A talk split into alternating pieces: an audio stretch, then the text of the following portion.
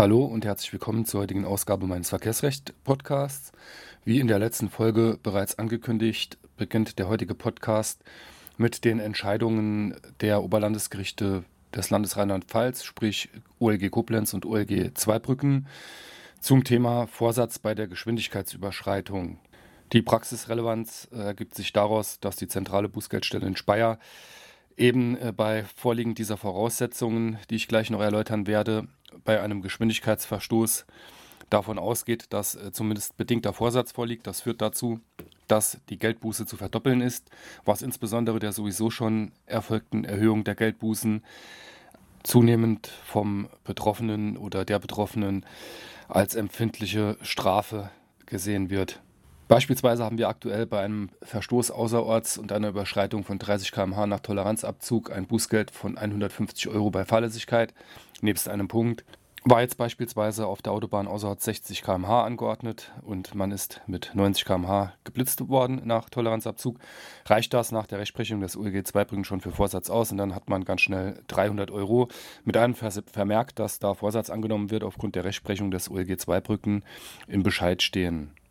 Ich werde jetzt zunächst die Entscheidungen, die grundlegenden, äh, darstellen in der gebotenen Kürze, damit es übersichtlich bleibt.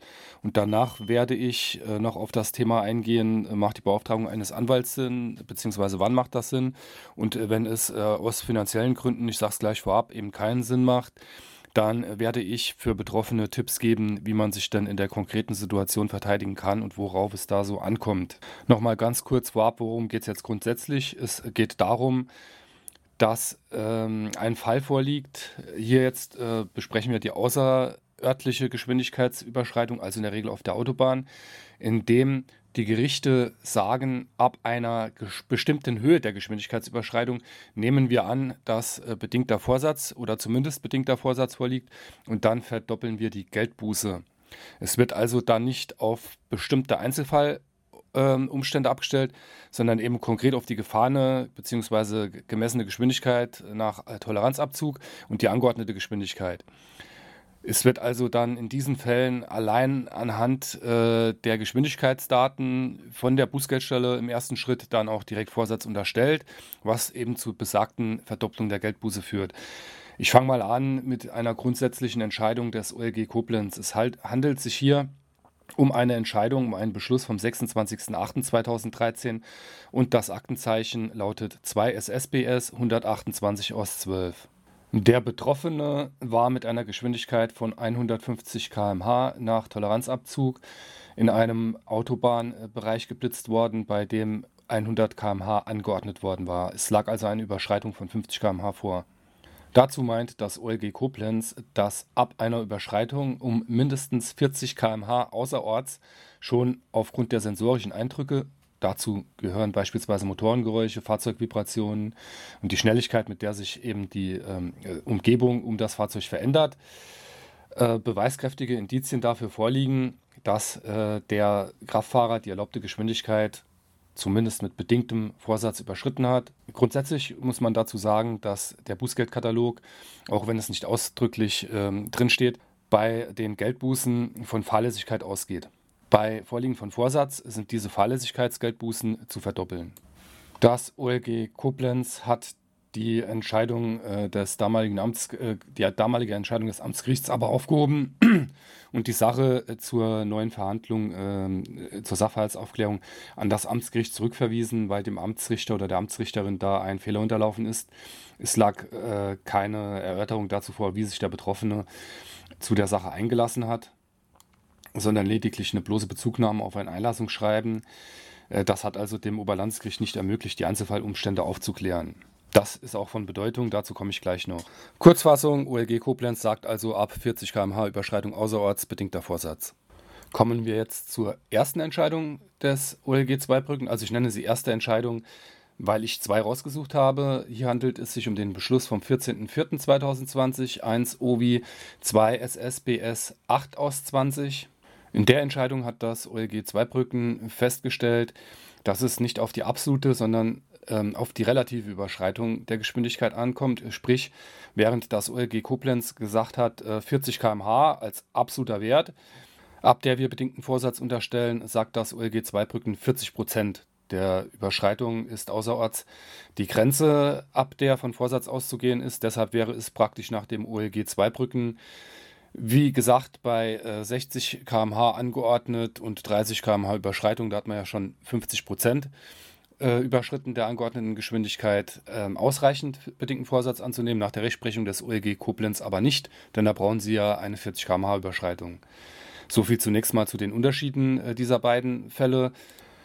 Der Betroffene war beim OLG 2 Brücken, also bei diesem zugrunde liegenden Falle, mit 176 km/h bei erlaubten 130 km/h, also nach Toleranzabzug, geblitzt worden. Ohne den Taschenrechner zu bemühen und weil es sich eben aus den Urteilsgründen äh, Beschlussgründen ergibt, lag hier äh, lediglich eine Überschreitung von 35 Prozent vor, aber eine Überschreitung von mehr als 40 km/h. Äh, das OLG 2 Brücken hat dementsprechend, weil die 40%-Grenze nicht erreicht war, die Sache aufgehoben und zur Neuverhandlung zurückverwiesen. Diesen beiden Entscheidungen liegen Sachverhalte zugrunde, in denen ähm, sich die Senate nicht mit einer Einlassung des Betroffenen äh, dazu, wie es denn zu dem Geschwindigkeitsverstoß kam, also ob und warum äh, gegebenenfalls er das Schild auch übersehen haben könnte, beziehungsweise ob und warum auch Fahrlässigkeit abweichend von der Vermutung des Vorsatzes vorliegen könnte, nicht befassen konnten. In dem einen Fall hat das Amtsgericht lediglich auf eine Einlassung Bezug genommen, äh, diese aber nicht zum Gegenstand der Urteilsgründe gemacht inhaltlich. In dem zweiten Fall ist wohl keine Einlassung äh, zu dem Thema, warum das Schild übersehen wurde, erfolgt. Grundsätzlich, äh, das ist ständige Rechtsprechung, darf der Amtsrichter bei einem solchen Geschwindigkeitsverstoß davon ausgehen, dass der oder die Betroffene das Schild wahrgenommen hat. Wenn dazu keine substantiierte Stellungnahme erfolgt, aber auch nur dann. Erfolgt auch zu der Frage Vorsatz oder Fahrlässigkeit keine Stellungnahme des Betroffenen, dann bleibt es dabei, OLG 2 Brücken. So wird auch jetzt die jetzt folgende Entscheidung äh, zu sehen sein, beziehungsweise so ist die eindeutig zu sehen. 40% Überschreitung außerorts, gleichbedingter Vorsatz OLG Koblenz, 40 km/h Überschreitung außerhalb geschlossener Ort, Ortschaft, gleichbedingter Vorsatz. Kommen wir jetzt zur zweiten Entscheidung des OLG 2 Brücken, die datiert vom 3.2.2022 1 OVI 2 SSBS 113 aus 21. Nochmal zur Klarstellung, das ist nicht die insgesamt zweite Entscheidung des OLG 2 Brücken zu diesem Thema, sondern jetzt einfach meine Nummerierung. Mit dem Beschluss äh, wird zunächst die 40%-Grenze vom OLG ausdrücklich noch einmal bestätigt. Und im zweiten Leitsatz kommt das, was wesentlich ist, nämlich dass die Indizwirkung des Ausmaßes der Geschwindigkeitsübertretung auf ein bedingt vorsätzliches Verhalten des Fahrzeugführers durch eine entsprechend äh, bestreitende Einlassung oder das Vorliegen gegenteiliger Anhaltspunkte auch entkräftet werden kann. Diesem Fall wiederum liegt ein Urteil des Amtsgerichts äh, zugrunde, bei dem das Amtsgericht äh, umgekehrt vorgegangen ist. Es hat also eine Einlassung des Betroffenen zu seinen Gunsten berücksichtigt und dann aus dem Vorsatz, den die Bußgeldstelle angeordnet hat, wieder Fahrlässigkeit gemacht. Zudem das nur am Rande wurde vom Fahrverbot gegen Erhöhung der Geldbuße abgesehen. Offenkundig äh, war das in diesem Fall vorab nicht mit der Staatsanwaltschaft besprochen, denn die hat dann äh, Rechtsbeschwerde eingelegt. Und das äh, OLG Zweibrücken hat mit besagtem Beschluss das Urteil aufgehoben und entschieden, dass die Auseinandersetzung des Tatrichters, also des Amtsgerichts, mit der Einlassung des Betroffenen nicht genügt, um hier vom Vorsatz abzusehen. Wörtlich aus den Urteilsgründen ob bereits die nicht näher erläuterte Angabe eines Fahrers, er habe die betreffenden Verkehrszeichen übersehen, ausreichen kann, diese Indizwirkung zu entkräften, ist fraglich.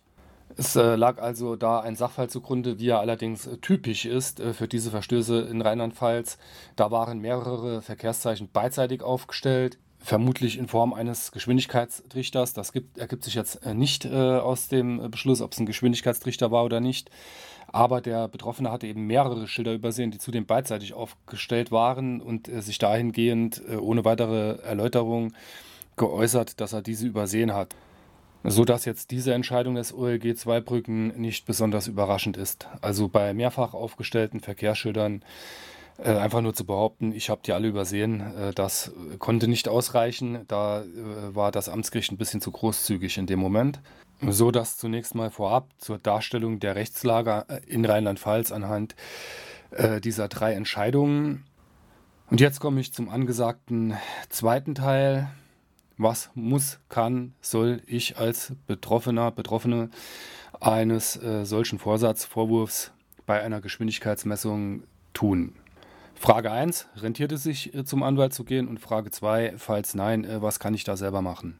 Ich lasse bewusst alle Nebenaspekte weg. Wenn Sie sieben Punkte haben und das wäre Ihr achter Punkt, äh, müssen Sie natürlich zum Anwalt. Wenn Sie in der Probezeit sind, dann droht Ihnen, wenn aus den Verstoßpunkte folgen, äh, drohen Ihnen äh, Probeaufbauseminar, also Probezeitaufbauseminar und eine Verlängerung der Probezeit um zwei Jahre auch dann zum Anwalt. Da kann man was machen.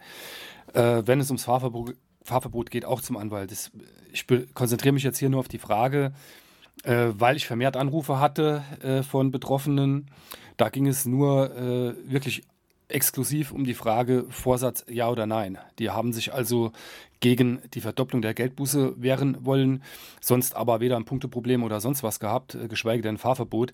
Und dann ist natürlich immer zu besprechen, rentiert sich das finanziell, wenn ich jetzt einen Anwalt beauftrage. Wenn Sie rechtsschutzversichert sind, sollten Sie schauen, ob in äh, der Rechtsschutzversicherung, also in der Police, ein Selbstbehalt vereinbart ist. Der ist dann äh, sozusagen Ihr Kostenrisiko, wobei man vorab sagen kann, dass es meistens dabei bleibt, dass Sie den bezahlen müssen. Wenn Sie also jetzt einen besonders hohen Selbstbehalt von 300 Euro haben, und es geht Ihnen um eine Verdopplung der Geldbuße, eine Differenz von 150 Euro, dann würde ich es mir überlegen. Niemals ausgeschlossen ist, dass man den Verstoß komplett abwenden kann.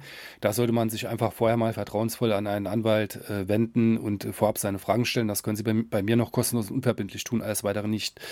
Die Anwaltskosten, wenn Sie nicht rechtsschutzversichert sind, die beginnen äh, mit Auslagen für die Akteneinsicht ähm, und so weiter bei ungefähr, äh, also rund 400 äh, Euro inklusive Umsatzsteuer, also 400 Euro brutto. Kommt es dazu in der Verhandlung, können Sie grob mit einer Verdopplung rechnen. Da hört es dann ja schon mit der Rentabilität in der Regel auf. Wenn Sie für sich entschieden haben, äh, einen Anwalt zu nehmen, machen Sie das direkt, geben Sie keine Einlassungen ab. Die können äh, ganz stark nach hinten losgehen. In dem Fall, in dem Sie in Erwägung ziehen, äh, einen Anwalt zu beauftragen, rufen Sie mich einfach an und dann bespreche ich die Kosten sowieso immer vorab, bevor ich was mache. Grundsätzlich ist es immer schwierig, äh, dem Betroffenen zu raten, dass er da selber eine Einlassung abgeben soll, weil, wie gesagt, das kann ein richtig böser Schuss ins Knie werden. Und deshalb äh, gebe ich hier auch keine Stellungnahmen oder ähnliches vor. Das wäre der Sache auch nicht gerecht und unseriös, äh, denn es ist immer eine Einzelfallsache der Geschwindigkeitsverstoß. Welche Umstände spielen denn jetzt eine Rolle dafür, ob ich von dem bedingten Vorsatz absehen kann? Nehmen wir jetzt einfach mal eine 40-prozentige Überschreitung äh, nach dem OEG 2 Brücken. Sie sind durch eine Baustelle gefahren äh, und haben dabei fünf beidseitig aufgestellte Verkehrsschilder übersehen. Äh, da wird es dann schon schwierig. Ne? Also ein, ein Punkt dabei ist immer, äh, wie, wie sind die Gegebenheiten vor Ort. Wenn das also mehrere auch im, gegebenenfalls im Sinne eines Geschwindigkeitstrichters, also abschrei ablassende, nachlassende Geschwindigkeit durch mehrere angeordnete, äh, oft hier auch beidseitig aufgestellte Schilder auf der Autobahn, wenn die alle übersehen wurden, dann äh, kommen sie eigentlich praktisch mit der Einlassung, die habe ich übersehen, äh, schon nicht mehr wirklich durch. Das muss man einfach sagen. Wobei auch bei dem Thema gerade hier in Zweibrücken es äh, sich herausgestellt hat, dass die Beschilderungen in Baustellensituationen durchaus unklar sein könnten, weil die unter äh, bestimmten Voraussetzungen die äh, beschränkte Geschwindigkeit dort aufhört, wo die Baustelle endet. Das hängt aber konkret davon ab, wie die Geschwindigkeitsbeschränkung angeordnet ist. Es hängt von der konkreten Beschilderung ab. Die sind ja in jedem Fall äh, Einzelfallsache. Das heißt, man kann auch nicht pauschal sagen, fahre ich aus der Baustelle raus, endet die Beschränkung, sondern das hängt davon ab, ob die konkret wegen der Baustelle angeordnet ist, im Zusammenhang die beiden Schilder oder nicht. Äh, das würde ich dann dem Anwalt vielleicht überlassen, die Prüfung. Aber äh, schauen Sie sich einfach die Umstände des Falles an. Ist das Schild nur einmal einseitig aufgestellt? Ist die Behauptung, man habe aus besonderen Ablenkungsgründen, die man dann halt vielleicht vortragen sollte, äh, dieses eine Schild äh, übersehen, durchaus zielführend? Sie sehen aber bereits jetzt, dass das alles ein bisschen schwierig ist, weil Sie ja als Betroffener nicht die vollständige Akte kriegen und dann müssten Sie selber eruieren, wie, wie das da vor Ort war. Also die Einlassung, die der Betroffene da beim OLG 2-Brücken in der zweiten Entscheidung abgegeben hat, äh, ohne nähere Erörterung, dass er das Schild übersehen hat, äh, konnte äh, nicht funktionieren, wenn, wenn Sie da äh, den Geschwindigkeitstrichter haben. Also wirklich mehrere beidseitig aufgestellte Schilder, da, das kann nicht zielführend sein. Was kann als Argument beigezogen werden? Das wäre zum Beispiel die konkrete äh, Situation, also die Umgebung ähm, und das äh, Fahrzeug. Wenn Sie ein besonders leises Elektrofahrzeug oder so fahren, äh, neueres Modell und beispielsweise an einer Autobahnstrecke gefahren sind, bei der seitlich überhaupt keine Bebauung, keine Bäume oder ähnliches vorhanden sind. Das wäre so ein Indiz, das man vortragen kann, dass man die tatsächlich gefahrene Geschwindigkeit auch nicht richtig eingeschätzt hat. Das sind jetzt ähm, alles Einzelfallgeschichten, äh, die sollte man sich aber anschauen. Dann spielt natürlich die Sichtbarkeit der Schilder eine Rolle. Wenn es da äh, arg diesig und äh, schlechte Sichtverhältnisse geherrscht haben, kann das ein Argument sein. Äh, auch die Frage, ist man ortskundig, fährt man die Strecke regelmäßig oder nicht, muss beleuchtet werden. Es sind also zahlreiche Argumentationen möglich, die bereits bei der Bußgeldstelle dazu führen können, dass äh, vom Vorsatz dann doch nochmal abgesehen wird und vielleicht muss man dann auch gar nicht zu Gericht. Ich sage es aber nochmal ganz klar und eindeutig jedem Betroffenen und jeder Betroffenen eines solchen Verstoßes, eine solche Einlassung will wohl überlegt sein. Die kann auch nach hinten losgehen und dann kriegt man den Vorsatz gar nicht mehr weg. Zum Thema Ordnungswidrigkeiten, Fahrverbot, Geschwindigkeitsüberschreitung, Vorsatz, Fahrlässigkeit etc. pp. Gerne auch mal meine Homepage besuchen, anwalt-weiser.de. Da können Sie eine Suchfunktion äh, oben rechts nutzen und finden zahlreiche Artikel zum Thema Ordnungswidrigkeitenrecht. Dieser Beitrag war jetzt ein bisschen länger als äh, gewohnt. Äh, ich hoffe, es hat Ihnen äh, gefallen. Sie können was damit anfangen und schalten nächstes Mal wieder rein. Abonnieren Sie mich, lassen Sie ein Like da und wir hören uns im Laufe der kommenden ein, zwei Wochen.